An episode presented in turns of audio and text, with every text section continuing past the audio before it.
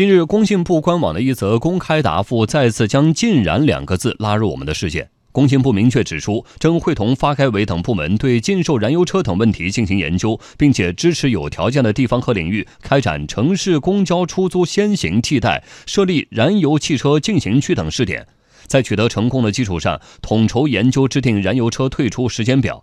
燃油车退出国内市场的时机已经到了吗？我们来听央广记者张倩的报道。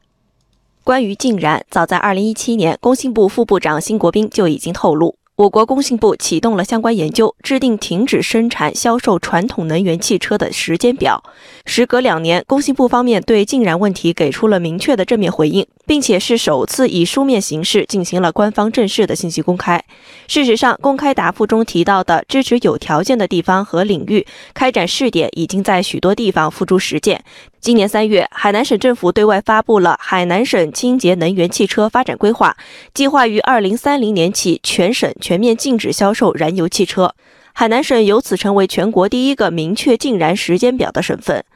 与此同时，全国不少城市也已经开始在公交车、出租车等领域启动禁燃工作。例如，北京今年七月刚刚出台政策，对于将出租车更换为纯电动车者，提供最高七点三八万元的奖励。一旦禁售燃油车，就意味着新能源汽车必须成为市场的主流。当前全球汽车市场普遍低迷，被寄予厚望的中国、印度两大汽车市场均进入车市寒冬。中国车市自去年七月起，连续十三个月出现产销同比下滑。同时，随着补贴的退场，我国新能源汽车也于今年七月出现了首次负增长。中国汽车工业协会顾问杜芳慈说，在新能源汽车中占据重要位置的纯电动汽车，目前的节能效果还没有达到理想状态。丹麦、挪威这样的国家主要是水力发电，在法国百分之六十是核电，这个核电发电就不排气体污染物，也不排二氧化碳。那在那个国家推广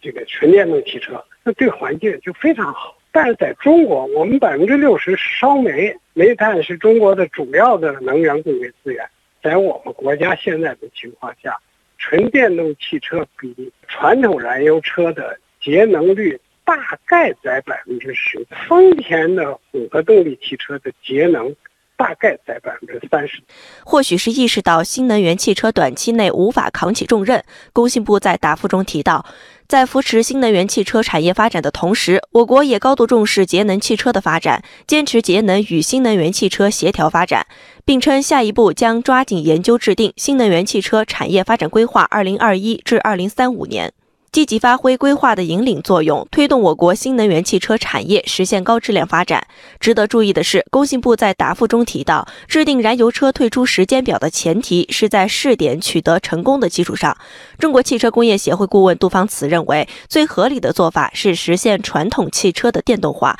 这是最现实的路线，也是最节能的路线。在目前的世界的汽车的技术情况下，这是最好的方案，而不是简单的不让汽油车、柴油车生产了。我们所说的禁止传统汽车，是现在没有电动化的传统燃料汽油车、柴油车不让生产。我们期望的是，过十年、二十年，现在的传统汽车不生产了，生产的是用传统燃料、用内燃机做的电动汽车。用电来驱动车，这样的车，我们认为是最有希望代替现在传统汽车的车型。